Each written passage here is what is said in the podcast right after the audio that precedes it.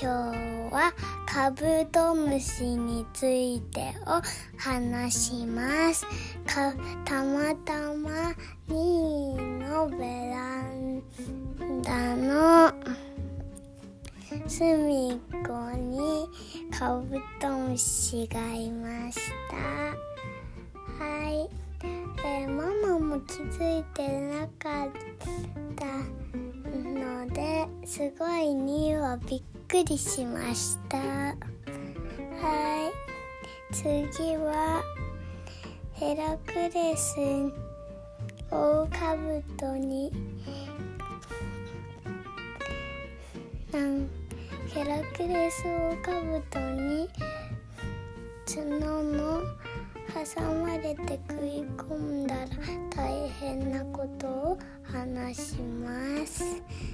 えヘラクレスオオカブトというなん伝説のカブトムシがいます。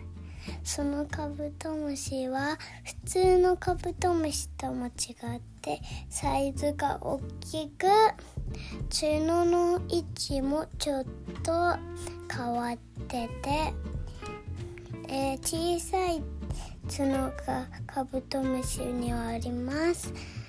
えー、でもその小さい角がなぜかヘラクレスオオカブトはちょっと長いですあと上の方じゃなくて下の方にヘラクレスオオカブトの小さい方の角はあります上の方にちょっとポコってした。なんか針みたいなものがあってそのとこに食い込んだらむちゃくちゃ痛いんですけど2位はヘラクレスオオカブトに会ったこともないく挟まれたこともありません。なんか2位はヘラクレスオオカブトに会ったらちょっと不安不安な気持ちになるかもしれません。でも嬉しいのでつい手に乗せちゃいそうです。はい。ヘラクレスオオカブトに食い込んだらキュウリでも人間の手で折れるぐらいのなふにゃふにゃになっちゃいます。はい。次はカブトムシがどんなとこにどこにいるかです、えー、カブトムシは木に樹液が出た時に多分いると思います。カブトムシがいなんかいっぱいいる時は夜です。夜はなん危険な虫もいっぱいいるんですけどカブトムシも樹液をその夜に多分食べていると思うのでみんなも是非樹液のあるとこを見つけたら夜その場所に行ってカブトムシがいるか見てみてください。でも危険な虫もいっぱいいるので気をつけて是非行ってみてください。次はカブトムシが何を食べるかです。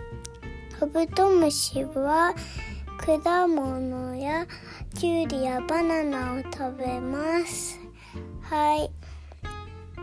一番、カブトムシが食べない食べ物は水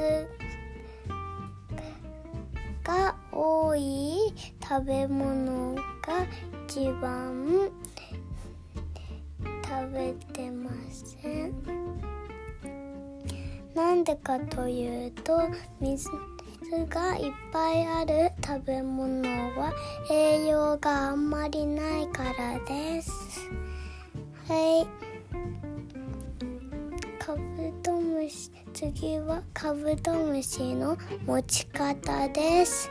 カブトムシは小さい方の角が上にあるあるんですけどその角を持って飛ばないように逃げないようにギュッと持ってあんまりギュッとやんない方がいいですよ。持ってそう持つと危険じゃなく持てます。はい今日のお話は以上です。皆さんバイバイ。